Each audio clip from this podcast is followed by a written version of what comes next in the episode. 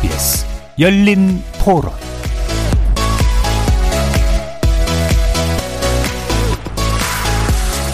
안녕하십니까. KBS 열린 토론 정준희입니다.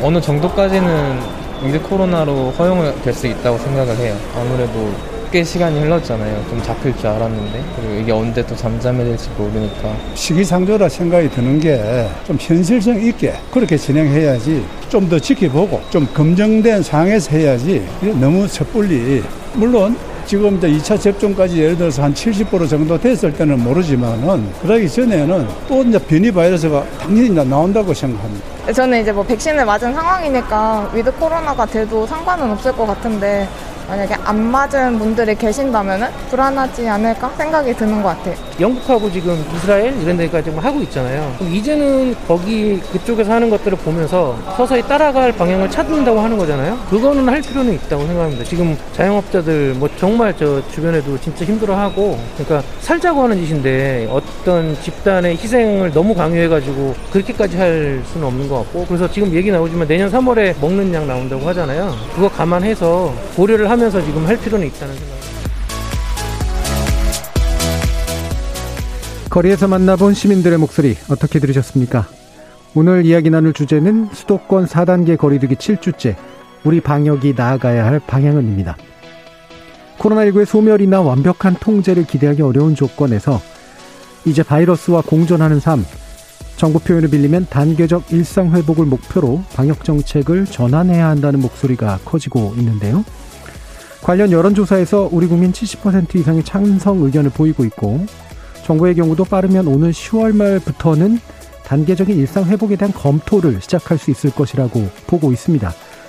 다만 일상 회복 방안을 검토하기에 앞서서 확보되어야 할 중요한 전제 조건이 있다는 게 정부와 방역 전문가들의 일관된 입장입니다. 백신 접종률을 70% 이상 끌어올리고 지금까지 우리 방역의 기본이 되어 왔던 사회적 거리두기 정책을 어떤 방향으로 전환할 것인가에 대한 과학적 근거 마련과 국민적 공감대를 형성하는 일이 선행돼야 한다는 건데요.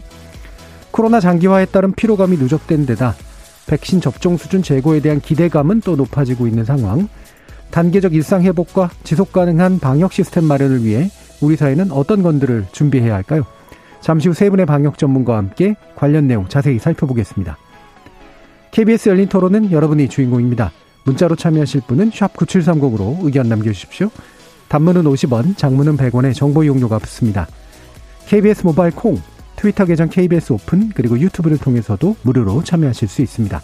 또 이제 콩에서도 보이는 라디오로 만나실 수 있습니다. 시민 논객 여러분의 뜨거운 참여 기다리겠습니다. KBS 열린 토론 지금부터 출발합니다. 살아 있습니다.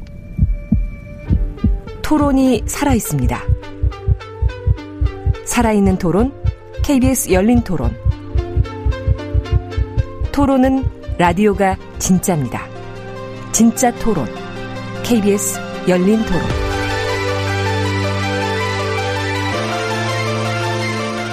오늘 함께 해주실 세 분의 전문가 소개해 드리겠습니다. 먼저 질병관리본부장을 지내셨죠. 정기석 한림대 성심병원 호흡기내과 교수 자리하셨습니다. 네, 안녕하세요. 자, 그리고 대한의료관련감염관리학회 부회장이십니다. 엄중식 가천대 길병원 감염내과 교수 나오셨습니다. 안녕하십니까. 자, 그리고 감염내과 전문의시죠. 신상엽 한국의학연구소 학술위원장 함께 하셨습니다. 네, 안녕하세요. 자, 지금 이제 고강도 거리두기 조치 4단계, 어, 수도권에서 이제 벌써 이제 두 달 가까이 진행되고 있고요. 어, 하지만 확진자 수는 좀처럼 잡히지는 않고 있습니다. 어, 확실히 이제 이 4차 대응이라고 부르는 게 변이 바이러스 때문인지는 모르겠습니다만, 어, 이게 양상을 좀 달리 보이고 있는 것만은 분명해 보이는데요. 현재 상황에 대해서, 어, 나름대로 좀 진단을 좀 들어보고, 어, 거기에 대한 의견들 또 더 나눠보도록 하겠습니다. 먼저 엄중식 교수님부터 일단 들어볼까요? 네, 뭐 지금 그 잘 안 떨어지고 있죠. 매일 확진자 수가. 그러니까 어, 오늘도 어제 확진자 수도 2천 명이 넘었고 오늘도 지금 확진자 발생 추이를 보면은 뭐 어제와 유사한 수준 정도의 확진자가 나올 네. 것 같습니다. 어, 뭐 일단은 그 델타 변이 바이러스의 그 강력한 전파력이 어, 지금의 그 4차 유행을 주도하는 순간이 오면서 어, 실제로 이제 방역이 전파 차단을 위해서 쫓아가는 역학조사가 음. 쫓아가는 속도보다 전파가 더 빨리 일어나는 상황이 생기면서 차단을 지금 제대로 못하는 게 예. 어, 1차적인 원인이라고 보고 있고요. 여기에 이제 그 4단계 거리두기가 수도권을 중심으로 해서 지금 어, 상당히 오래 지속이 되고 있는데 이 과정에서 이 피로도가 높아지다 보니까 네. 어, 점차적으로 이 방역에 대한 참여도나 음. 집중력 뭐 이런 것들이 어, 점점 떨어지는 것 같습니다. 실제로 이, 이 이런 그 사회적 거리두기에 대한 그 연구진들의 그 데이터들을 보면은 어, 이런 그 이동량이나 접촉량의 억제 효과가 최대 30%까지 올라갔다가 지금 계속 서서히 떨어진다는 네. 데이터를 내고 있거든요. 그러니까 우리가 백신 접종을 부지런히 해서 지금 그 차, 이 차단 효과를 거리두기의 차단 효과를 대신하기 위해서 노력을 하고 있지만 그 속도에 비해서 어, 이, 저, 이 델타 변이 바이러스의 이 전파력이 아직까지는 좀 더, 어, 압도를 하고 있는 그런 상황이고 그런 가운데서 일정하게 그 균형을 이룬 그런 상황이라고 예. 보고 있습니다. 예. 그 좋은 상황은 아니지만 묘한 균형이 지금 일단 이루어져 있고 있는데 이게 이제 이대로 계속해서 갈 수 있을 것이냐 이제 이 문제가 아마 또 오늘 논의가 될 것 같은데요. 관련해서 또 정기석 교수님 한번 말씀 들어볼까요? 예, 엄 교수님 뭐 의견에 예, 다 동의를 하고요. 이번에 이제 이번엔 시작점이 완전히 굉장히 높았죠. 예. 그러니까 3차 유행이 제일 큰 유행이라 또 봤을 때 그때는 한 150명 정도에서 어, 치고 올라가면서 음. 1240명까지 갔고요. 이번에는 그 3차 유행이 끝나고 마무리가 되는 듯 마는 듯 하면서 뭐 4, 500명 선에서 계속 그러다가 600, 700 치면서 올라갔기 예. 때문에 사회에 돌고 있는 바이러스 양의 자체가 굉장히 많았다. 3배 음. 이상이었다. 그러면서 어, 7월 12일부터 수도권 4단계 시작을 했는데 그 4단계를 내용을 자세히 보니 우리가 3단계, 3차 유행 때 했던 2.5단계, 3단계 가기 전보다 사실은 더 강한 게 없는 거예요. 예, 예, 마지막 단계라고 했음에도 불구하고 이제 하나 눈에 띄는 것은 2인까지 집합 음. 허용이었는데 뭐 그것도 이제 좀 시간이 지나면서 효과가 좀 떨어졌고요. 예. 그래서 이제 그러다 보니까 지금 이제 이때까지 왔고 거리두기 단계는 어떤 특별히 억제하는 것보다는 어, 줄이는 것보다는 그냥 지금 선에서 적당히 대처를 하는 그런 네. 상황이 됐습니다. 아쉬운 것은 처음에 이제 4단계를 굵고 짧게 가자고 시작을 했으면 한 2주 정도 충분히 보고 잘 안 됐을 때에 7월 중순 좀 지나면서 한번 꽉 더 눌렀으면 네. 저는 지금 계속 4단계 안 할 수도 있다고 생각하거든요. 음. 그런 점이 좀 아쉬운데 뭐 가보지 않은 길이니까 지금 왈가왈부하기는 어렵지만 막 그런 점이 조금 어, 아쉬웠고 앞으로도 이 상태에서 떨어지긴 굉장히 어렵습니다. 예. 딱 하나 백신 하나 가지고 지금 우리가 기대를 하고 있고 저는 백신 효과는 이미 나타나기 시작했다고 봅니다. 그러나 어, 그거 백신만 갖고 지금 천명 밑으로 금방 떨어지기를 당분간은 기대하기 어렵기 때문에 계속 이런 숫자를 보면서 어, 할 수 없이 그냥 그때까지 기다리는 수밖에 없다. 그렇게 판단이 듭니다. 예. 그 백신 효과가 그래도 이미 어느 정도 나타나고 있다고 보시는 거는 전파 차단하고 위중증 관련해서 두 가지 측면에서 다른 건가요? 그렇습니다. 왜냐하면 거리두기 단계가 똑같이 지금 예. 두달 넘어가고 있는데 어, 환자가 더 늘지 않잖아요. 예, 예. 예, 그 얘기는 어, 거리두기 단계는 그냥 그대로일 수밖에 없는데 백신이 그래도 아니면 음. 늘어야 되니까. 예. 늘지 않게 에, 그 눌러주고 지금 그래도 대처점을 맞고 있는 예. 것은 백신 효과다. 음. 예, 그렇게 보고 있고 하루에 1%씩 백신 접종이 올라가면서 많은 어, 나름대로의 효과를 좀 보고 있다. 저는 그렇게 보고 있습니다. 예. 자, 신상혁 교수님 말씀도 한번 들어볼게요. 지금의 그 4차 대유행을 주도하고 있는 거는 뭐 다들 말씀하셨지만 델타 변이 바이러스입니다. 예. 그러니까 델타 변이 바이러스가 기존의 바이러스에 비해서 그 전파력이 두 배 이상 강하고 그 외부로 바이러스 배출량이 많기 때문에 세대기라 그래서 한 사람이 다른 사람한테 전파시키는 기간이 굉장히 짧습니다. 그러니까 전파력도 강한데 빨리 옮겨지니까 당연히 전파가 확산될 수밖에 없는데 지금 이제 한편으로 이제 이 끌고 가던 델타 변이가 이제 한계가 있는 부분들이 그 한 불과 두세 달 전만 해도 델타 변이가 뭐 한 자리대 굉장히 드문 그런 우리 지역 사회는 없었는데 지금 이제 뭐 얼마 전 방역당국 발표를 보면 전체 변이 바이러스의 97%가 넘어가고 있거든요. 예. 그러니까 이 델타 변이 바이러스가 결국 이제 99, 100% 독점종이 되는 순간 이 기존 바이러스에서 변이 바이러스로 변동되는 그 악화 요인은 일단은 이제 차단이 되는 거거든요. 그럼 이제 일단 그 바이러스의 그런 델타 변이의 이제 독점종이 된 이후부터는 우리의 사회적 거리두기, 백신 접종 이제 이런 것들로 이제 그 균형을 맞추게 되는데 지금까지는 바이러스 요인도 계속 확장이 되면서 백신 접종이랑 사회적 거리두기를 막았는데 앞으로는 그 두 가지를 원활하게 잘 활용을 한다 그러면 바이러스 쪽에서의 더 확산 요인이 없기 때문에 예. 어느 정도 통제 가능성이 있고 그래서 방역 당국에서도 그 이번 달 중순 정도를 피크로 떨어질 거를 조심스럽게 예상했던 그런 부분들이 있었던 것 같습니다. 예.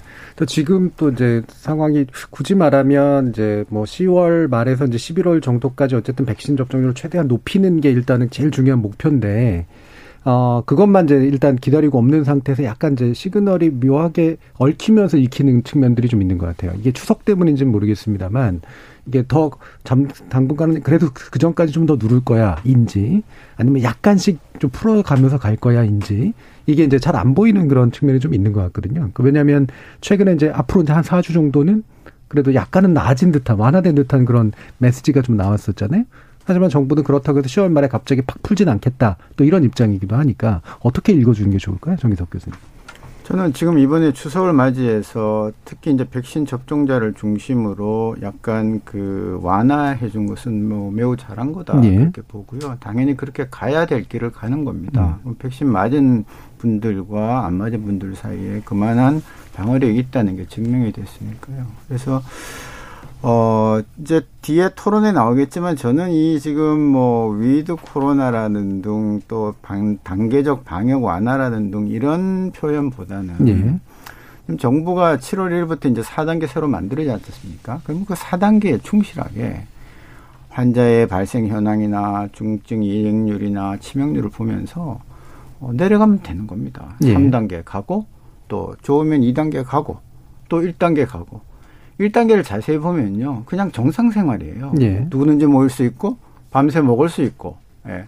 거의 상 거의 정상입니다. 근데 그 단계를 잘 만들어 놓고 물론 그 4단계가 좀 약하다고 제가 생각을 하지만 예. 단계를 잘 만들어 놓고 그 단계를 그냥 따라가면 되는 것이지 지금부터 어, 위드 코로나니까 우리는 빨리 정상생활로 돌아갈 수 있다. 마치 마스크를 벗어도 되는 듯한 그런 네. 착각을 자꾸 불어넣는 것은 방역에 좀 도움이 안 된다고 보는 것이거든요. 예. 그럼에도 불구하고 지금 어, 정부가 조금 어, 방역을 완화해 가고 뭐 시간도 조금 9시에서 10시로 어, 다시 되돌리게 하는 부분은 어, 옳은 방향이다. 그렇게 음. 보고 있습니다. 그런 조치 자체는 현재 조건에서 충분히 필요할 수 있는 그런 방향이다. 옳다라고 이제 보셨는데, 어, 말씀처럼 이제 오해될 수 있는 그런 측면들이 있는 거잖아요. 마치 우리가 마스크 좀 있으면 벗을 것 같기도 하고, 아니면 이제 아유 이제 포기하나 뭐 이런 식의 느낌 같은 것도 좀 들 수 있고 그래서요.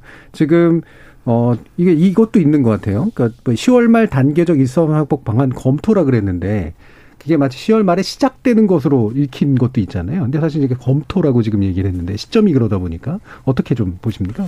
네, 그래서 사실 저는 그 이 어, 이 단계적 일상 회복이라는 표현을 이제 쓰기 시작했는데 예. 이런 것과 관련된 논의를 또 준비를 어, 전문가들과 또 정부의 관련 부처들은 어, 내부적으로 열심히 고민을 하고 검토를 해야 되지만 어, 실제로 이런 것들을 공론화하는 데는 네. 조금 시간을 좀 두고 했으면 좋겠습니다. 그러니까 음. 이게 이런 얘기가 나오는 것 자체가 방역 완화와 관련된 시그널로 작용할 그렇죠. 수가 있거든요. 뭐 네. 기억해 보시면 6월 달에 6월 초에 어 정부 여러 부처에서 이 뭐 야외에서 마스크 착용을 음. 이제 안 한다든지 아니면 또 뭐 어떻게 그 방역 완화 관련된 여러 가지 정책들 또 예예 예, 뭐, 음. 뭐 어떤 뭐 쿠폰 같은 거를 네. 어 발행하고 뭐 이런 거 관련된 얘기들이 쭉 나오면서 어 전반적으로 방역에 대한 어떤 경각심이나 아니면 참여도가 떨어지기 시작을 했거든요. 그게 이제 7, 8월, 7월 말 8월 초 휴가철하고 맞닥뜨려지면서 확 증폭이 된 그런 것들이 지금까지 이어져 오고 있는 건데 예. 어, 이런 논의들이 이 아직 그 어떤 걸 할지에 대한 것들이 컨텐츠라고 그러죠. 내용이 음. 결정되지 않은 방향과 내용이 완전히 결정되지 않은 상태에서 공론화가 자꾸 되는 그런 가운데 또 추석 연휴의 그 이동과 맞물리게 되면은 다시 똑같은 상황이 생길 수가 있거든요. 예. 근데 이번에 만약 증폭이 되면 훨씬 더 큰 유행이 올 수가 있습니다. 그러면 지금 우리가 갖고 있는 체계로 감당이 불가능할 수도 있거든요.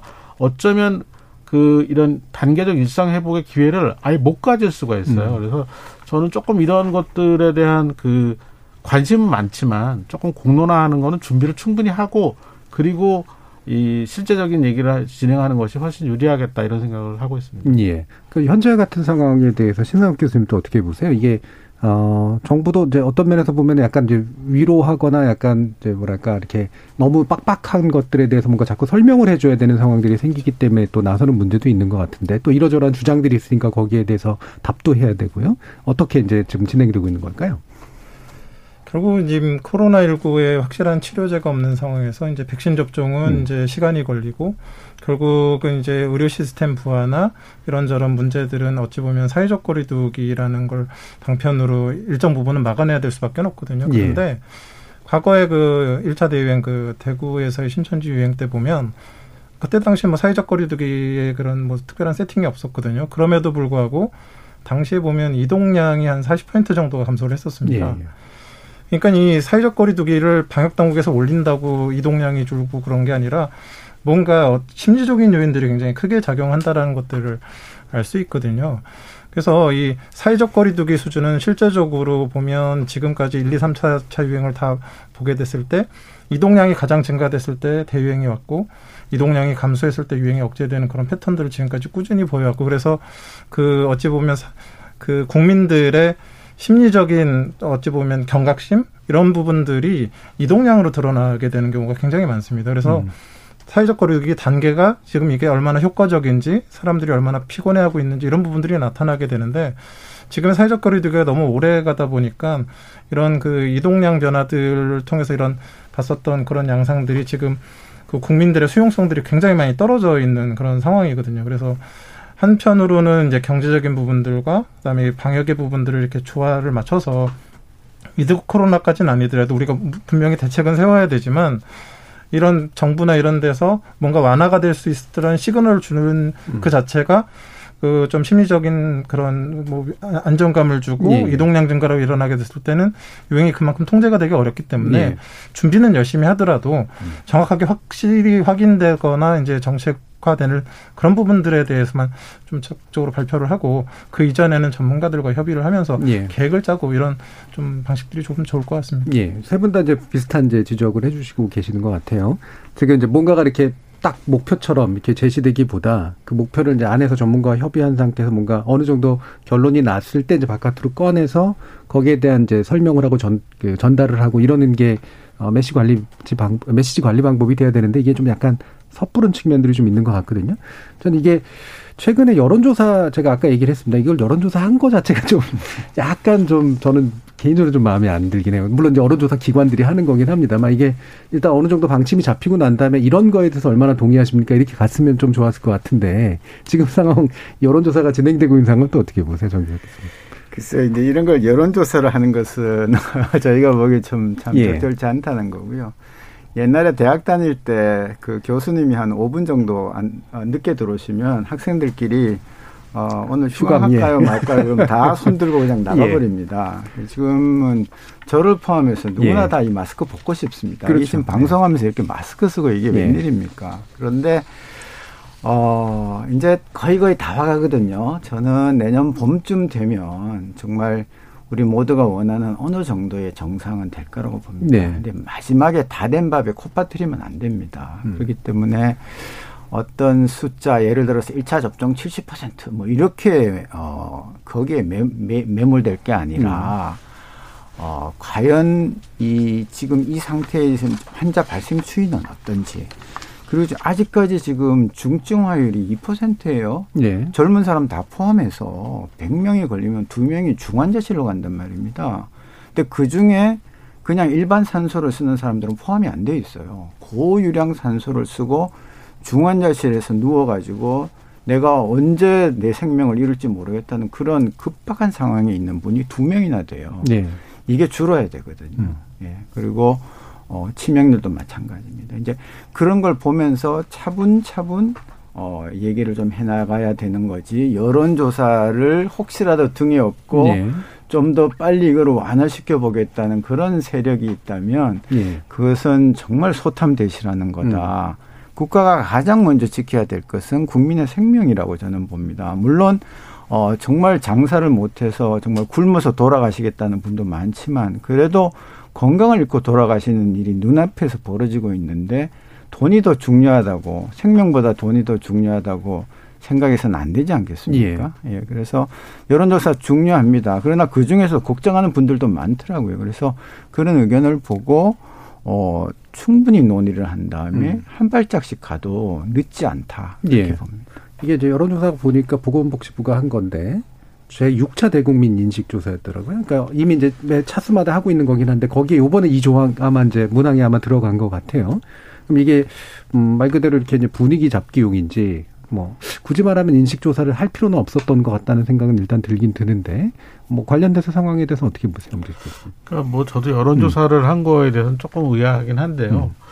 어 결국은 근데 이런 그 상황이 1년 반 이상이 지나면서 예. 지금의 상황을 계속 유지합시다라고 말을 할 분은 아무도 안 그렇죠. 것 같아요. 예. 근데 저희도 이제 저도 원하는 음. 거고 빨리 이 상황을 어 해결했으면 하는 그런 바람이 있는데 지금 가장 문제는 불확실성이라는 거죠. 음. 지금 저희 우리가 코로나19를 작년 1월 달에 처음 우리나라에 유입된 이후에 계속 불확실성과의 싸움이거든요. 네 지금 백신 접종을 어 정부가 예, 예정했던 것처럼 70% 이상 어 접종을 하고 나면은 집단 면역이 될 것이다라고 했는데 그 아무도 장담할 수 없습니다. 그러니까 이렇게 접 종을 충분히 했음에도 불구하고 그때 유행 상황이 어떨지에 대한 예. 예측이 생각보다는 어렵고 실제로 어 상당한 그 접종률을 올린 여러 나라들에서 어 그 실제 그 이후의 상황들이 이렇게 만만치 않은 것들 음. 보이고 있거든요. 이웃 일본만 해도 지금 어 접종률이 우리보다 앞서고 또 뭐 이스라엘이나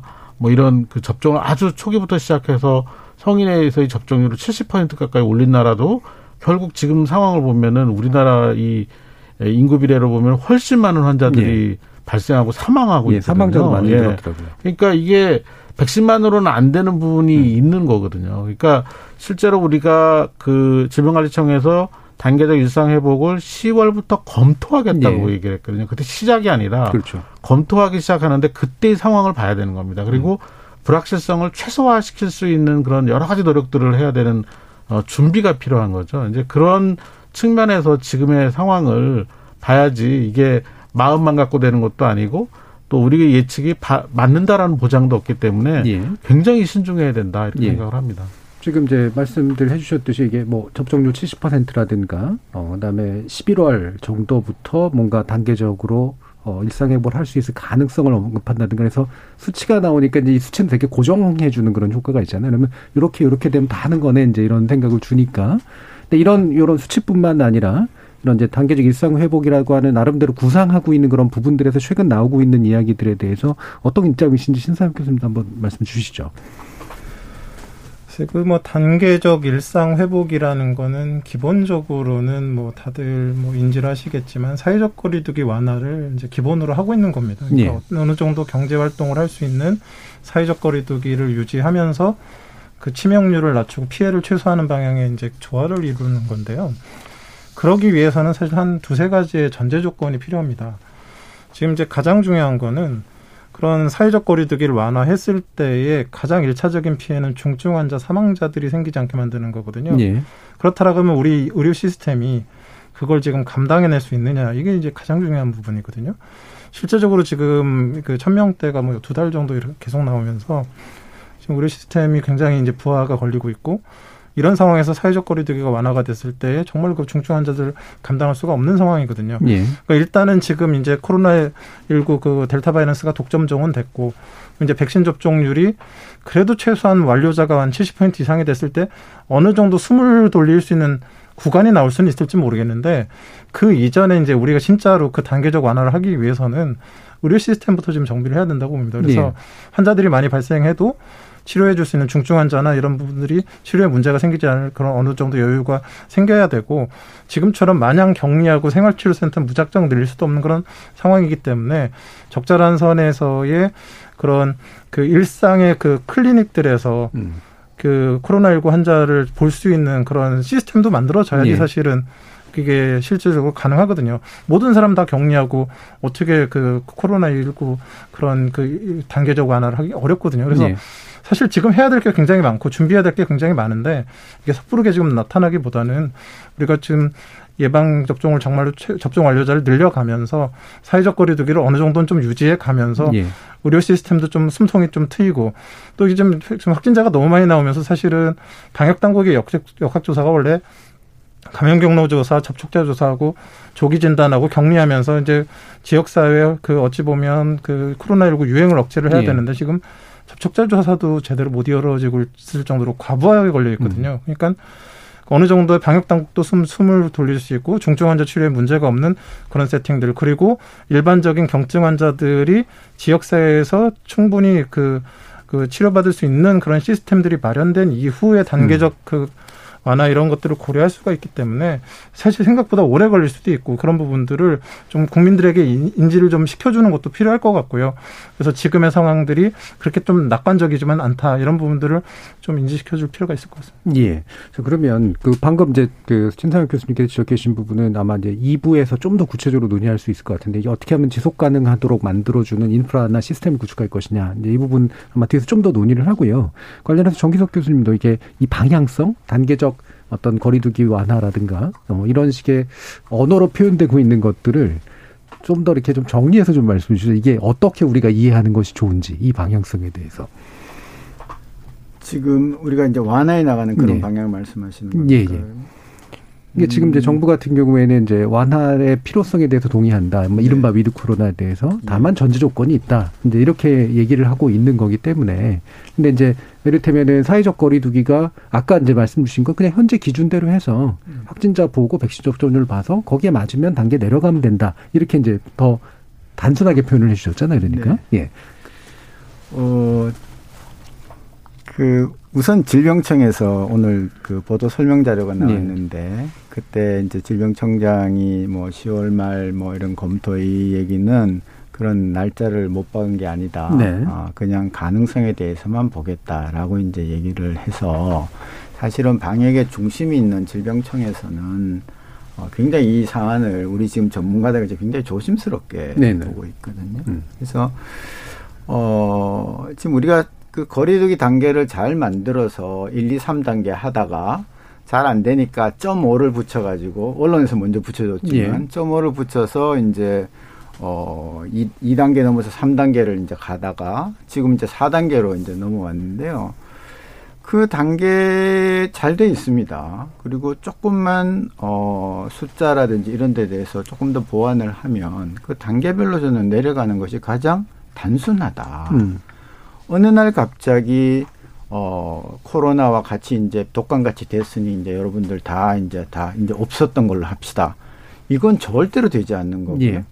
다른 나라에서 아까 홍 교수님 지적하셨지만 뭐 이스라엘이든 영국이든 가다가 또 삐걱거리다가 또 가다 말다 이제 이렇게 갈 건데 우리는 그동안 참 잘해왔으니까 마무리도 좀 더 깔끔하고 어 누구나 다 정말 잘했다고 박수 칠 수 있을 정도로 한번 해보자라는 거죠. 그렇다면은 너무 서두르지 말아야 돼요. 그리고 어 제가 재차 강조드리지만 그런 숫자에 너무 집착하면 안 됩니다. 네. 예. 70% 1차 접종은요. 델타 전의 얘기입니다. 델타 전에 70% 접종하면요. 상당히 많은 게 좋아졌습니다. 근데 이제는 델타가 100%가 됐기 때문에 이제는 70%라는 숫자는 잊어야 돼요. 예. 그리고 어, 아로 값이 2, 그러니까 재생산 지수가 2라는 걸 전제하고 2, 2차 접종까지 음. 70% 나온 거라서 지금은 2차 접종 70%를 이룬다 할지라도 사실은 어렵습니다. 그렇다면은 그게 도달하는 게 목표가 이제는 아니고 여서도 안 되지만 일 필요도 없습니다. 예. 결국 전체적으로 발생하는 숫자가 얼마나 안정이 됐는지 그 설문조사 보니까 100명 이하면은 좋겠다고 다들 얘기를 많이 하더라고요. 음. 100명 이하는 좀 어렵습니다만은 저는 한 1000명 이하 정도에서 안정되게 그냥 유지가 되면서 어 이제 중증화율, 치명률 이런 부분들이 어 좋아지고 만일 그게 어렵다면은 인구 대비 100만 명당 10만 명당 얼마나 중환자가 생기는지 사망이 생기는지를 보면서 어느 정도 되면은 우리가 받아들여야 돼요. 예. 뭐 아시다시피 코로나 19 말고도 바이러스에 걸리면 치명률이 높은 바이러스도 있습니다만은 그런 바이러스들은 퍼지질 않으니까 이제 우리가 이제 받아들이는 거잖아요. 그래서 그런 것들을 충분히 봐가면서 어, 이제 얼마 안 남았습니다. 한 6개월 안에만 잘 이렇게 어, 정말 전 그 관련자들이 다 모여서 협의를 하면서 특히 지금 이제 경제부처들이 자꾸 이제 예, 예. 어, 급하죠. 예, 경제 관련 부처들이 자꾸 소비를 시키려고 이제 신장을 시키는데 그거를 어, 방역 당국에서 막다 막다 못 막는 그런 경우가 음. 지금 좀 생기고 네. 있어서 네. 다 같이 그냥 이 오늘 같은 토론 같이 테이블에 올려놓고 치열하게 논쟁을 해보는 겁니다. 예. 그리고 국민들이 공감을 한다면 좀 빨리 풀 수도 있습니다. 저는 어, 2차 접종 70% 되기 전에 제가 말씀드린 이런 지표들이 좋아지면 그때 풀어도 된다고 봅니다. 꼭 70% 달성하는 게 어, 지고지순한 목표가 아니니까. 예. 그래서 어, 조금 더 열린 토론을 하면서 어, 열린 토론하면서 예. 어, 이걸 좀 같이 어, 그 저기 궁 저기 뭐 저기 어, 지혜를 모아보자 예. 예, 그런 말씀을 드리겠습니다. 예, 일단은 그 질병관리청을 중심으로 정부가 아직까지는 어, 안정적인 관리가 되는 상태에서 어, 방역 완화, 그러니까 일, 점진적인 그런 일상 회복을 하겠다라는 어, 목표 제시는 분명한 것 같습니다. 네. 근데 이제 그 이렇게 그 점진적인 그런 그 방역 완화를 할 때 어, 어떤 효과를 낼지에 대한 측정이 필요하거든요. 그러니까 어, 사실 영국 같은 경우는 어, 이 백신 접종률을 보고 일정한 시점에 어, 그냥 그 완전히 다 열어버렸죠. 그렇죠. 예, 완전히 열어버린 음. 그 결과를 지금 보고 있는 거고, 예, 예 뭐, 어, 매일 어, 100명에서 200명이 사망하는 예, 상황을 그렇죠. 그냥 받아들이고 있는 거거든요. 예. 그러니까 이제 제가 생각하기에는 우리가 이런 위드 코로나 뭐 또는 뭐 일상 회복을 결정할 때 좀 측정이 좀 필요합니다. 그러니까 우리가 이런 것들을 완화시켰을 때 거리두기를 완화시켰을 때 어느 정도 완화시켰을 때 어느 정도 피해가 나는지를 산출을 해보고 음. 그 산, 그런 피해가 거리두기를 계속 유지 지금처럼 유지했을 때 나오는 피해와 어떤 것이 더 큰지를 보아야 된다고 보거든요. 예. 그리고 그렇게 생길 수 있는 피해를 어떤 피해가 생기는지에 대해서 국민들한테 알려드려야 돼요. 분명히 거리두기를 이제 완화하게 되면 어, 백신 접종률을 많이 높여도 어, 지금보다 더 많은 유행이 생길 수가 있어요. 더 큰 유행이 생길 수가 있는데 그때 우리가 입을 수 있는 피해가 어떤 식으로 나오는지에 대한 설명을 충분히 하고 그럼에도 불구하고 우리가 이런 걸 받아들일 수밖에 없다라는 네, 네. 설득을 하고 사회적 합의를 해야지만 그런 상황이 생겼을 때 혼란이 안 생긴다고 보거든요. 네. 그런 전, 이 전작업이 지금은 이루어져야 되는 시기이고, 시기지, 어떤 방법으로 갈지를 음. 먼저 논의하는 그런 시기는 아닌 네. 것 같습니다. 그러니까 흔히 이제 국민적 합의 아까 여론조사도 나왔지만 이제 흔히 위드 코로나를 하겠다라고 하는 것의 전제 조건이 말씀하신 것처럼 이러이러한 희생이 있을 수 있음에도 불구하고 같이 풀 거냐 아니면 이러이러한 희생이 있으면 사실은 아직은 풀 상태가 아니냐. 이렇게 이제 뭔가 논의가 좀 만나야 되는데 그런 부분에 대한 이제 정보나 논의는 확실히 좀 부족한 상태인 건 맞는 것 같습니다. 관련해서도 신상혁 교수님 말씀 좀 주시죠. 사실 뭐 지금 국민들은 어느 정도 사회적 거리두기에 대해서 긍정적으로 또 받아들이는 부분들도 있고 또 우리나라처럼 이렇게 마스크를 잘 쓰고 예, 예. 있는 나라도 없습니다. 사실 저는 재생산 지수의 반 정도는 마스크로 막아낸다고 생각하거든요. 그건 이제 그게 다른 나라와의 가장 큰 차별점이라고 생각을 하고 근데 지금 사회적 거리두기에 그런 제시된 기준들 중에서 사실 실효성은 음. 좀 높지가 않은데 굉장히 불편한 네. 뭐 그런 부분들이 사실 좀 있긴 있습니다. 그래서 음. 사실 그런 거에 대한 정확한 근거를 제시해 주기 주지 못하면 사회적 거리두기엔 반감이 생기고 수용성이 떨어지고 도리어 그 악영향을 줄 수도 있거든요. 이를테면 업장이라든가 시간이라든가 예, 뭐 예식장이나 뭐, 뭐, 이런 부분들은 사실 굉장히 불편할 수 있는 네. 그런 부분들인데 그게 얼만큼 실효성이 있는지에 대해서 정확한 근거를 좀 제시해 주기가 어려운 부분들. 음. 뭐 저녁 9시와 10시 차이가 어떤 차이가 있는지 이런 부분들에 대해서도 사실 좀 의문이 있는 부분들이 있거든요. 사실 이런 경우는 사실 지금부터라도 좀 사회적 거리두기 수준을 완화할 때 이게 얼마나 영향성이 있는지 몰라 그러면 어쩔 수 없는 방법이지만 이렇게 하나하나씩 제거해 가볼 수 있다고 생각합니다. 그래서 예. 아, 이걸 갖다가 완화를 했더니 문제가 음. 생기는지에 대해서 조심스럽게 확인해보고 아, 괜찮구나 그러면 그건 허용해주고 이런 식의 점진적인 완화 지금의 이제 제시된 조건들이 사실은 모두 다 근거를 완벽하게 갖고 있는 건 아니기 때문에 국민들이 그걸 갖다가 충분히 받아들일 수 있는 그런 근거들도 만들고 그걸 완화했을 때 문제가 없다라는 걸 확인됐을 때는 또 그걸 허용도 해주고 이런 것들이 이제 조심스럽게 좀 진행이 일차적으로는 예. 사회적 거리두기 상황에서 돼야 될 것 같습니다. 네. 그 기본적으로 아마 질병청 아, 질병청에서도 마스크를 뭐 쓰는 것 자체는 변화는 없다. 그리고 우리의 사회적 거리두기의 기본적인 방역 방침들은 동일하게 유지된다. 다만 그 단계가 어떻게 달라지냐의 문제다. 이제 이런 메시지는 계속해서 내고 있는데 어 그러면 그, 그 마찬가지 그 거리두기는 여전히 그래서 되게 중요한데 거리두기의 구체적인 방식에 대해서 이제 논의들이 이제 될 필요가 있는 거잖아요. 말씀하신 내용처럼 어떤 부분들은 한번 어 이게 실효성이 좀 더 덜한가 있는가 이 부분을 좀 이렇게 검증해 볼 필요가 있는 걸까요? 어, 꽤 많습니다. 예. 그래서 제가 이 4단계를 만들 때 좀 더, 좀 더 치열하게 논의를 하고 만들었으면 얼마나 좋았을까. 음. 왜냐하면 3차 유행이 끝나고 시간이 길었거든요. 근데 4단계 간에 간에 하다가 갑자기 덜커덕 내놨는데, 어, 이렇습니다. 자, 보십시오. 어, 학교가 4단계에서는 학교를 못 열게 했는데요. 지금은 이제 다시 그냥 교육부에서 이제 열, 열긴 했지만 학원은요, 4단계, 3단계까지는 무조건 열고, 예. 4단계에서도 10시까지 열 수 있어요. 세상에 공적인 교육을 못하게 하면서 사교육을 10시까지 허용하는 게 그게 음. 타당성이 있습니까? 예. 그 다음에 지금 제일 힘들다는 자영업자도 마찬가지입니다. 이, 이분들 해결해서 이번 겨울을 나는 게 저는 제일 중요하다고 생각하는데요. 그래서 저는 이제 방역 등급제를 좀 만들어서 예. 똑같은 식당이라도 조건이 다 다릅니다. 음. 바깥에 실외에서 식사를 예. 할수 있는 테이블을 마련할 수 있는 데가 있습니다. 거기는 저는 아무 문제 없다고 봅니다. 미국이 굉장히 처음에 당할 때 길에 차로를 하나씩 낸 다음에 야외 테이블을 설치하게 거기서 장사를 하게 해줬습니다. 실내는 위험하니까. 예. 우리도 지금은 철이 좋으니까 이제 그 다만 한 달이라도 음. 그런 거 해볼 필요 있거든요. 예. 그 다음에 어, 좀 열악한 데 있는 분들한테는 좀 안 됐지만 지하실에서 아주 좁은 천장이 낮은 그러니까 저는 이제 면적, 단위 면적이 아니라 부피까지 얘기하는 예. 겁니다. 천장이 굉장히 높은 어, 시설과 천장이 너무 낮은 시설은 좀 구분이 돼야 되고요.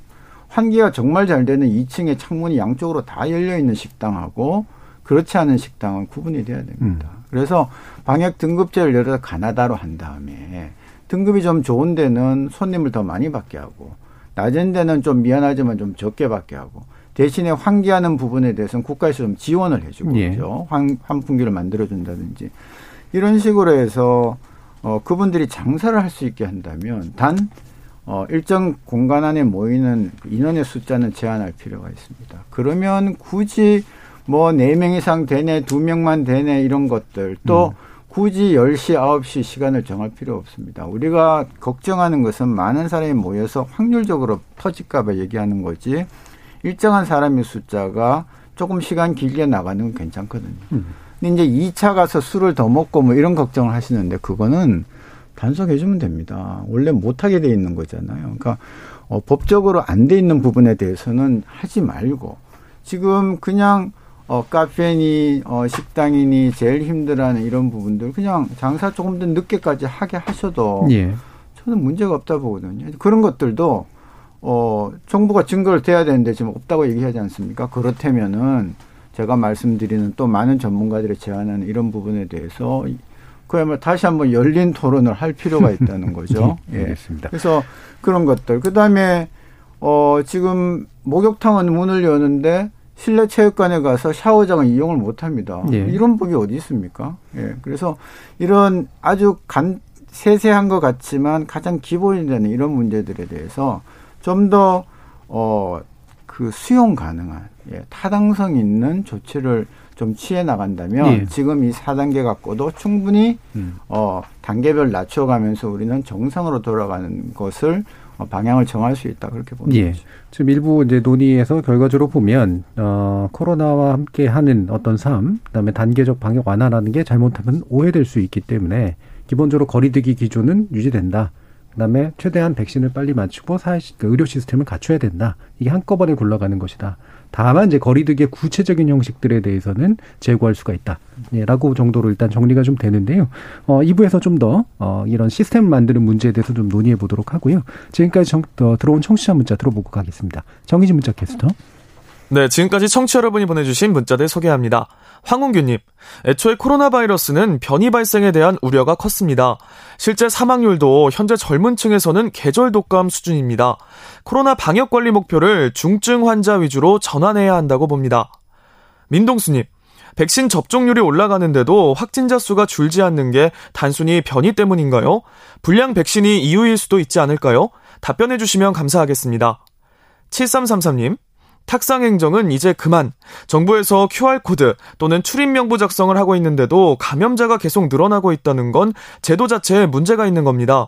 코로나 확산을 막기 위해서는 우선적으로 해외에서 유입되는 코로나 바이러스를 차단해야만 합니다. 사회적 거리두기로는 한계가 있습니다 해주셨고요. 2536님, 이번 고비만 협조하라는 이야기 이미 수십 번 했습니다. 자영업, 소상공인의 희생을 더 이상 강요해서는 안 됩니다. K80189741님. 변이 바이러스가 하늘에서 떨어진 것도 아니고 입국자 방역이 뚫려서 발생한 거 아닌가요? 위드 코로나 상황에서도 해외 입국자들에 대한 시설 격리는 철저히 해야 한다고 봅니다.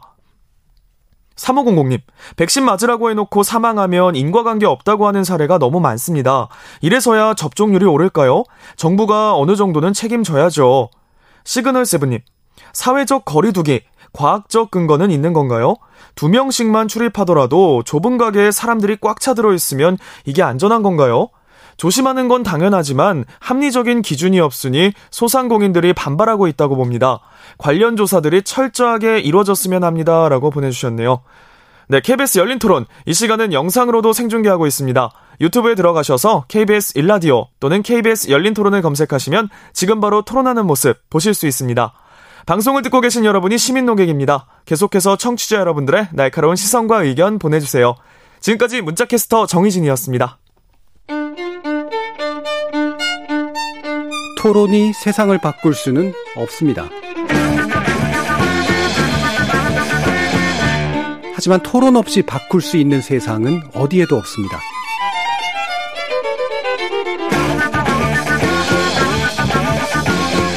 세상의 선한 변화를 갈망하는 당신. 정답이 아니라 질문의 힘을 믿는 당신. 우리 KBS 열린 토론에서 만납시다.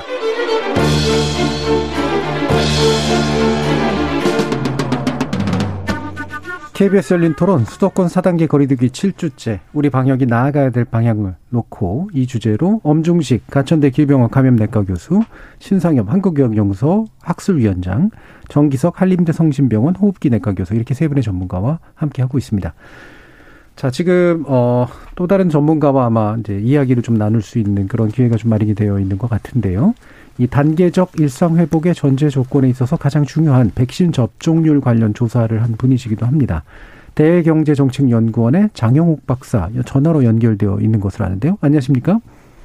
네, 안녕하세요. 자, 지금 1, 2분기 백신 접종 대상자별 백신 접종 현황, 그리고 시기별 확진자 연령대 변화, 이런 것 등에 대해서 조사하셨다고 이제 들었는데요. 기본적으로 조사 취지하고 결과에 대해서 좀 말씀 주시죠. 네네. 그 제가 이제 저희 연구원에서 저 지난 6월에 주요국 코로나19 백신 접종 현황과 접종률 재고 전략이라는 보고서를 내면서 이제 우리나라와 다른 나라 백신 접종 진행 추이, 또 유행 상황을 좀 비교해 본 적이 있습니다. 아, 그 이후로 우리나라 포함해서 이제 여러 나라 상황을 계속 제가 주시를 하고 있고요. 우리나라 말씀을 조금 드리면 지금 현재 접종률은 전 국민 대비 1차 이상 61% 그리고 접종 완료는 36.2% 어, 이렇게 돼 있습니다. 이 중에서 고위험군으로 분류되는 60세 이상 인구는 1차 이상 91.2% 접종, 그 다음에 접종 완료는 85% 접종해서 상당히 접종률이 높은 상황입니다.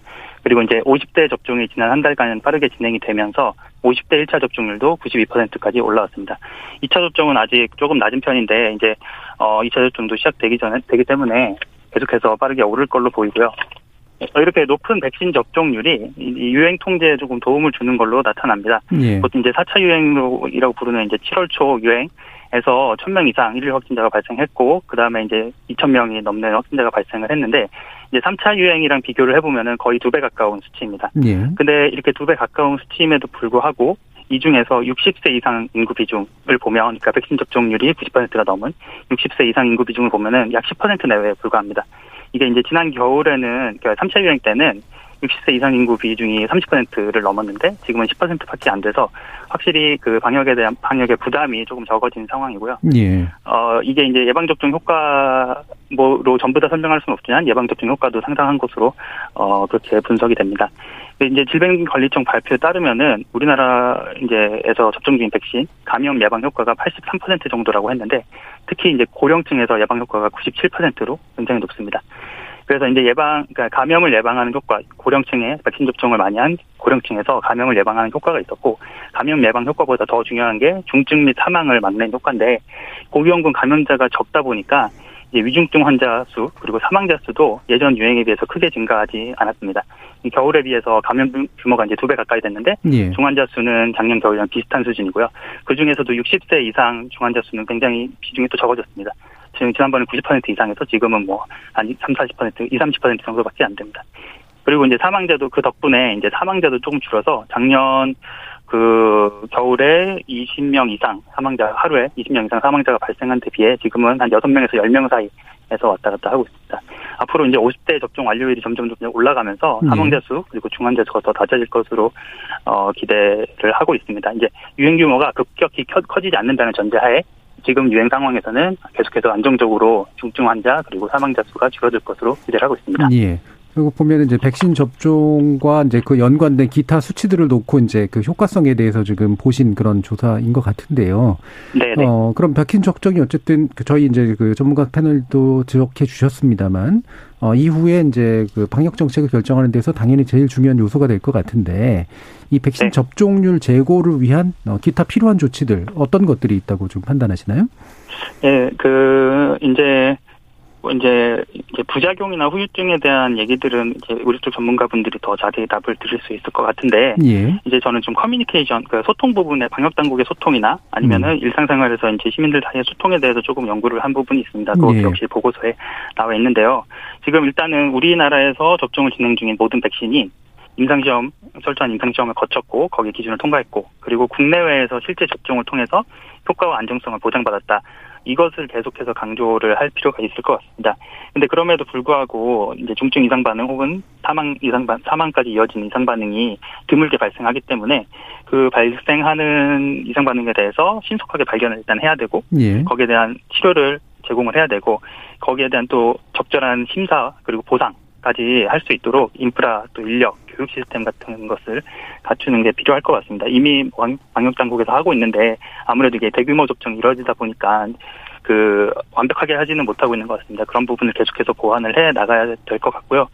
그 다음에 이제 그 커뮤니케이션에도 좀 중요한 게이 예. 방역 당국이 계속해서 신뢰를 유지하는 게 중요한데 아무래도 지금 처음 접종하는 어, 상황이고 수급에서 계속 불안정이 있었고 수급에 불안정이 있다 보니까 접종 간격이 계속해서 왔다 갔다 하고 아스트라제네카 같은 경우는 접종 연령이 계속해서 조정이 되고 예. 하면서 이 그 부분 다 그럴 만한 이유들이 있었음에도 불구하고 그것들을 시민들이 받아들이는 데는 또 문제가 있을 수 있거든요. 그래서 각 과정이 왜 일어났고 그 효과는 뭐고 기대한 어 그 기대한 효과는 뭐고 거기에 대한 뭐 비용은 무엇인지에 대해서 방역 당국이 조금 더 자세하게 설명을 드리는 게 중요할 것 같습니다. 특히 접종을 예. 망설이는 분들이 계시는데 그런 분들에게는 더더욱 친절한 그리고 자세한 어, 정보 제공이 필요할 것 같습니다. 예, 일단 이제 확보된 이제 그 수치로 보면은 우리 이제 백신 어, 접종 효과는 분명히 있고 그다음에 백신에 대한 우려는 할 필요가 없을 정도로 충분히 괜찮은데 사람들이 이제 많이 오해하시거나 우려하시는 부분들이 생기기 때문에 그 부분에 대한 소통 전략이 굉장히 중요하다.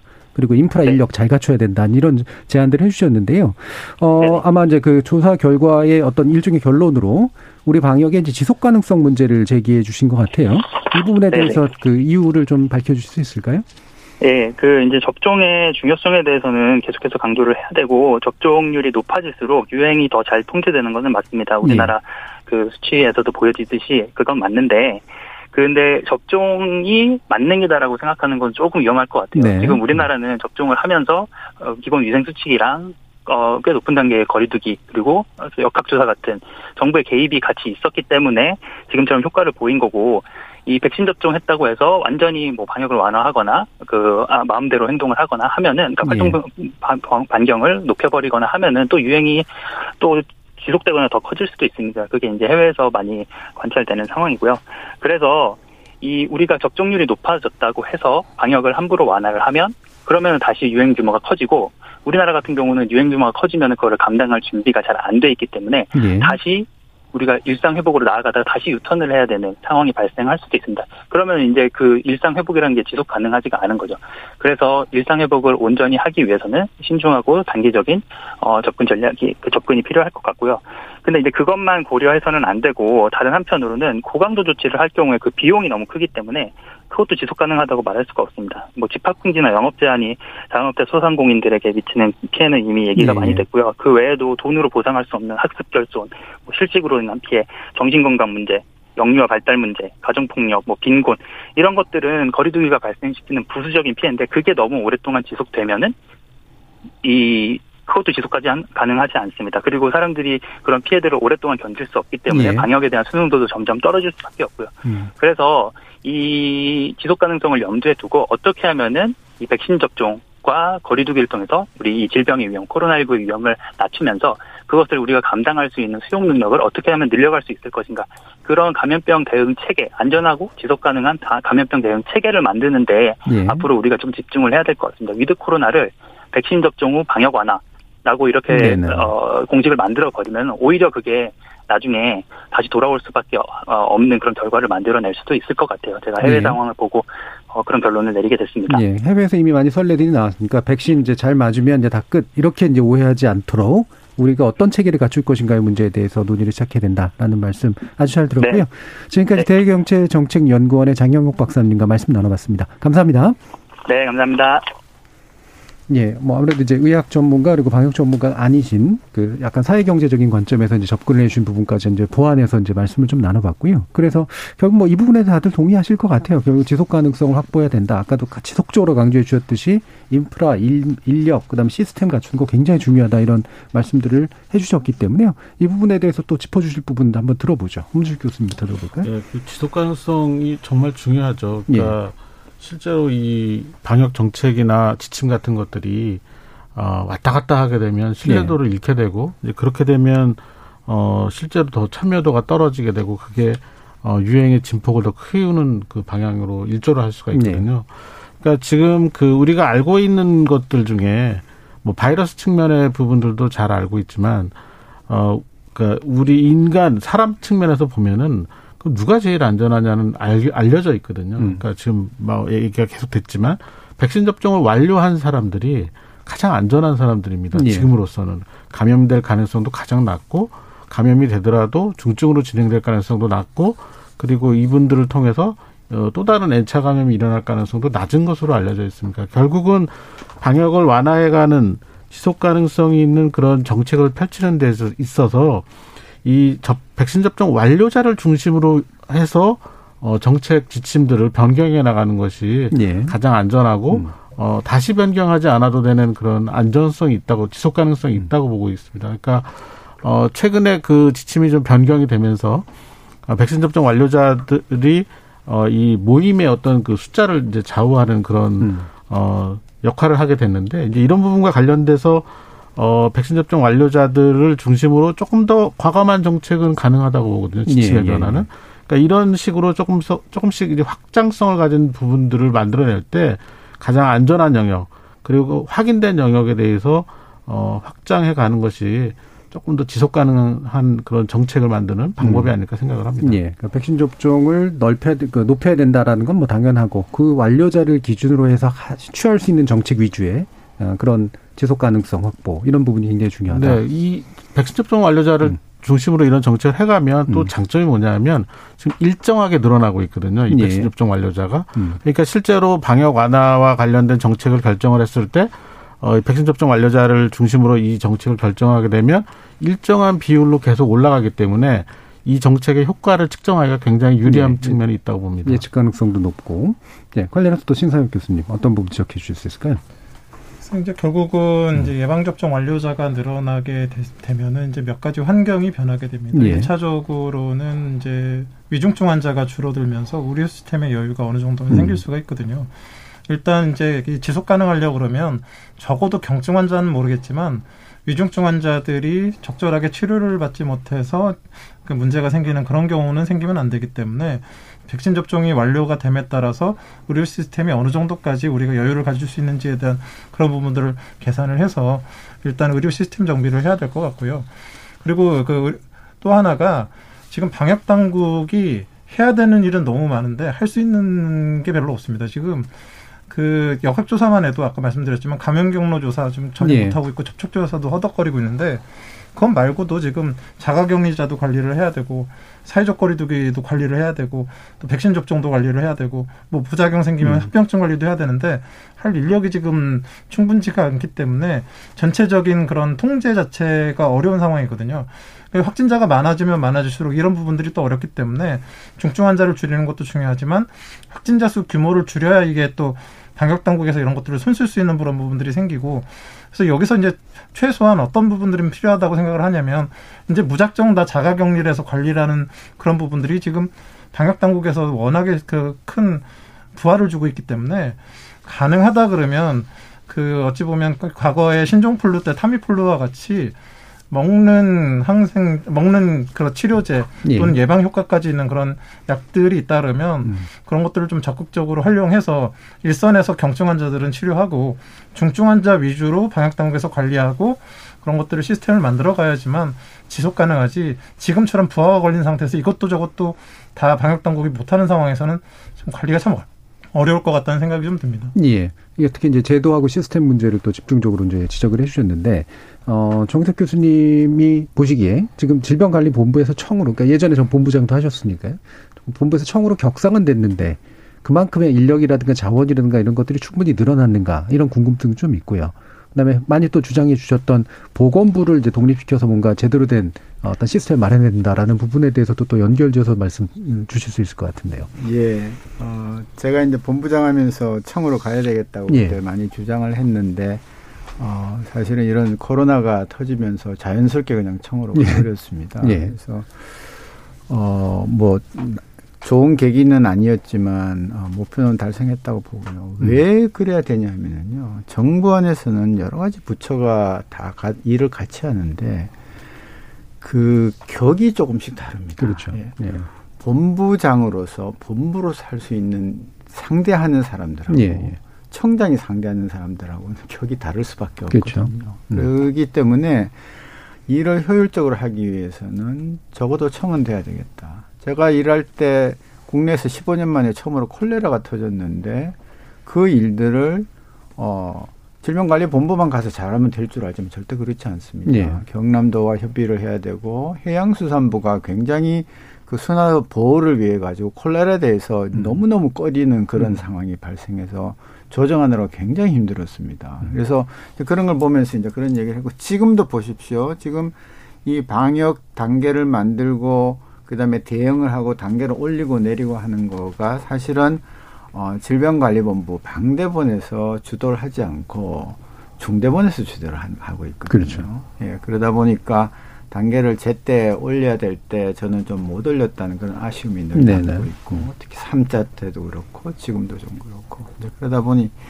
어, 좀 그런 부분에서 좀 더 주도적으로 음. 소위 방역 사령관이라는 자리를 어, 이렇게 흔쾌히 맡길 수 있는 처음에 대통령께서 어, 정권을 주겠다는 말씀 하시지 않으셨습니까? 작년쯤에. 그랬는데 이제 결국 그렇게 지시가 내려가도 그렇게 말씀을 하셔도 어, 실제로 실무자들끼리 만나면 예. 얘기가 달라집니다. 예.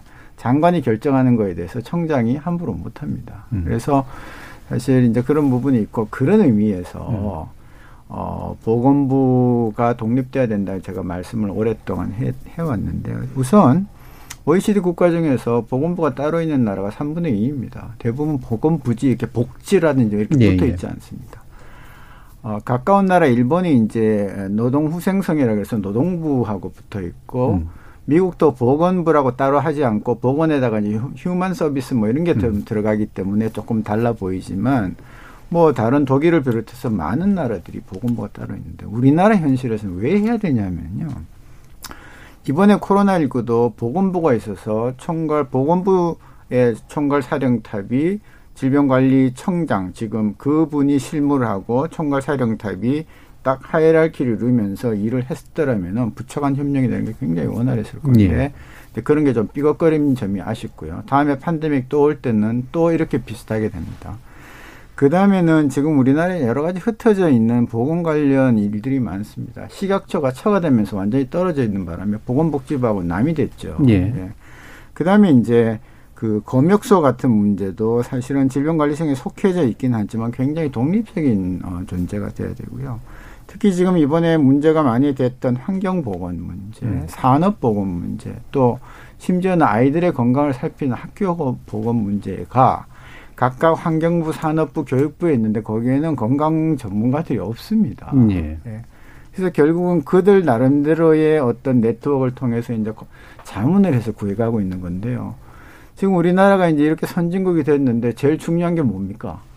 경제를 어느 정도 유지시키면 그 다음에는 개인의 보건입니다. 건강이고. 예, 그래서 그런 의미에서 이번 팬데믹을 계기로 또 우리나라에 지금 만연하고 있는 만성 질환들을 다 잘 조절하고 우리가 건강 수명을 누리기 위해서는 어, 보건부로 어, 다시 태어나는 게 필요하다. 예, 음. 그런 이제 말씀을 음. 드리고 있습니다. 예. 그러니까 저희가 이제 뭐 이런 열린 토론 하다 보면은 이제 매번 분야마다 이렇게 그 특정 부처의 독립이 되게 필요하다라든가 신설이 필요하다라든가 이런 얘기 이제 많이 하게 되거든요. 근데 방금 말씀을 들어보니까 그 이유를 명확하게 이해는 할 수 있을 것 같아요.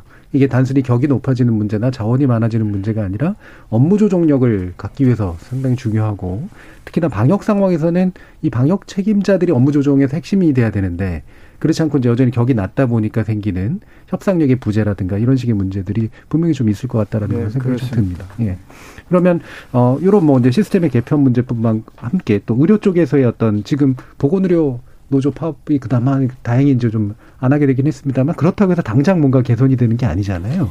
네, 그 사실 음. 뭐 의료 체계와 관련돼서는 뭐 어 이게 그 코로나19와 관련돼서 요 부분만 보 따져서 어떤 해결을 보려고 하면 사실 어렵습니다. 네. 그러니까 이 어, 유럽 국가 중에서 음. 가장 그래도 이 코로나19와 관련된 어, 대응을 잘하고 있는 나라 중에 하나가 이제 독일인데 네. 이제 독일이 왜 잘하고 있느냐라고 보면은 독일도 굉장히 위험한 고비를 넘겼지만 결국은 독일이 갖고 있는 그 두꺼운 그 의료 체계, 네, 네. 어, 튼튼한 인프라 그리고 어, 그와 관련된 충분한 그 일, 인적 자원 이런 것들을 어, 동원을 하면서 가장 사망률을 낮춘 국가가 되거든요. 근데 이제 우리나라의 의료 체계를 보면은 어, 이게 여러 가지 그 비용적인 문제 때문에서 그렇다고 보고는 있는데 적은 인력으로 많은 환자를 보는 시스템이거든요. 음. 그러니까 이런 특별한 상황이 됐을 때 동원할 수 있는 인력의 여유가 없는 거죠. 그렇죠. 그래서 실제로 이 앞으로 이 위드 코로나 그러니까 뭐 점진적인 일상 회복 이런 것들을 했을 때 중환자들이 많이 발생을 하면 누가 그거를 이제 보느냐인데 병상은 만들 수 있지만 중환자를 치료할 수 있는 역량을 가진 의사나 간호사를 확보하는 거는 단기간에 불가능한 그렇죠. 얘기거든요. 예. 어, 결국은 어, 평소에 이런 그 체질 개선을 했어야 되는데 지금으로서는 어, 쉽지가 않은 상황이고 그렇지만 지금이라도 어, 투자를 그런 측면에서 해야 된다고 보고 있고요. 음. 당장은 이런 그 중환자 치료 경험이 있는 인력을 일정한 풀을 좀 만들어서 준비를 좀 시킬 필요가 있습니다. 예. 준비를 시키고 어, 이 예상되는 유행 상황에 따라서 이 인력 풀들이 빠르게 그, 어, 배치될 수 있도록 해야 되는데 이 부분도 넘어야 될 산이 많습니다. 왜냐하면 특정한 의료기관에서 근무를 하려면 그 의료기관의 전산 시스템이라든지 여러 가지 운영 시스템을 파악하고 있어야 되는데 이게 갑자기 파견이 되면 그런 그렇죠. 거에 익숙하지가 않거든요. 그래서 이런 부분들을 어떻게 해결해 나갈지에 대해서 이 부분도 좀 집중적인 논의가 필요한 부분이라고 생각합니다. 예. 그럼 심사위 교수님께서 아까 강조해 주신 역학 부분에 대해서 혹시 더 덧붙여서 더 변경되거나 강화될 부분이 있으실지요? 역학조사는 사실은 음. 그 신종 감염병의 초기에 굉장히 예. 강력한 효과를 발휘합니다. 그래서 완벽한 통제, 음. 감염 경로 조사, 접촉자 조사를 통해서 정말로 이 지역사회 한 명이라도 더 확진자가 나오지 않게 만들겠다라고 그런 식으로 접근하려 그러면 엄청나게 그 고도로 훈련된 10년 음. 이상은 훈련된 인력과 많은 그런 자원들이 필요합니다. 그런데 지금 이런 정도의 그런 발생 규모가 나타난 예. 상황에서는 실제적으로 그런 정밀한 역학조사를 할 수가 없고 음. 결국은 피해 최소화에 집중할 수밖에 는 그런 없는 상황이거든요. 예. 지금 상황은 어쩔 수 없지만 그럼에도 불구하고 각각의 중요한 그런 현장에 나가서 판단을 해줄 수 있는 역학조사관의 역량은 굉장히 중요하고 예. 굉장히 오랜 기간 경험을 쌓아야 되는 부분들이 있거든요. 그래서 그런 그 역학조사 관련된 부분들의 인력들은 지금부터 좀 계속 충분하게 계속 좀그 예. 그 확보를 해야 될 것 같고요. 그리고 사실 지금 좀 안타까운 게 사스, 신종플루, 메르스 이런 걸 다 겪어가면서 항상 지금 나왔던 얘기들이 권역별로 그 감염병 전담 병원들을 좀 만들어가지고 그렇죠. 몇백 병 상승이라고 지금 중증 환자가 사실 몇백 명대거든요. 사실 전국적으로 따지게 되면 그런데 해당 지역에 있는 중증 환자들을 민간 병원에서 그런 모든 걸 다 맡길 게 아니라 감염병 전담 병원이 만약 있었다 그러면 거기서 쪽으로 관리도 하고 그, 그런 치료를 했다 그러면 훨씬 더 지금 우리 시스템에 여유가 생겼을 가능성이 높거든요. 그런데 지금 얘기만 나오고 사실 그 실행이 잘 되지를 않고 있습니다. 예. 그래서 예산 확보도 잘 안 되고 있고. 그래서 이게 감염병 이런 부분들이 사실은 뭐 당장은 뭐 눈에 보이는 실적은 없을지 몰라도 길게 봤을 때는 이런 그런 대규모 팬데믹이 터졌을 때 굉장히 유용하고 우리 이제 어찌 보면 그 유행을 굉장히 억제할 수 있는 그리고 피해를 최소화할 수 있는 좋은 방안들이 되기 때문에 음.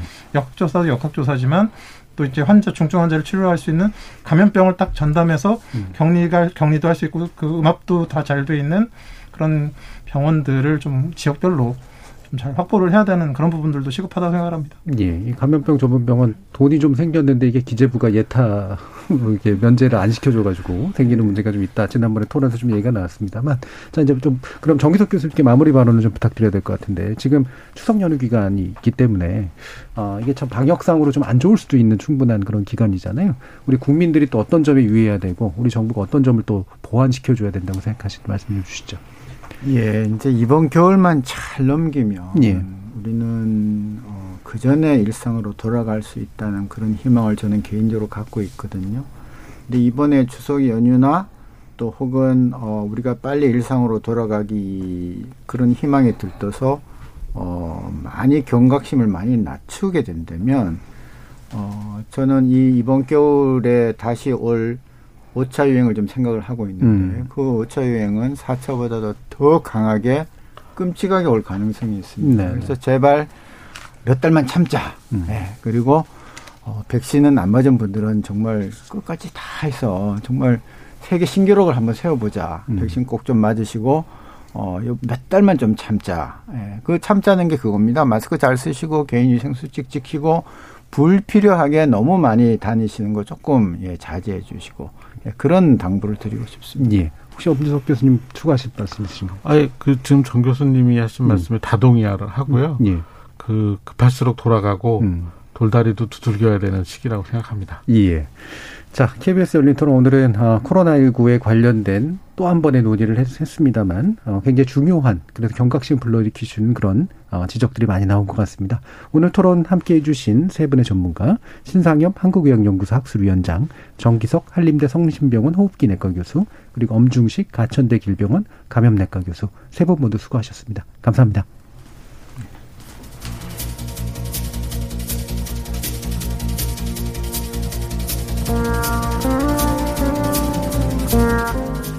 코로나19 관련해서는 워낙에 그동안 부정확한 정보도 많았고 심지어 의도를 담아서 상황을 오도하는 주장도 적잖았기 때문에 무책임하게 설레발을 놓거나 또 바람 잡는 듯한 그런 이야기에 대해서는 상당히 거리를 두고 보는 게 맞는 것 같습니다.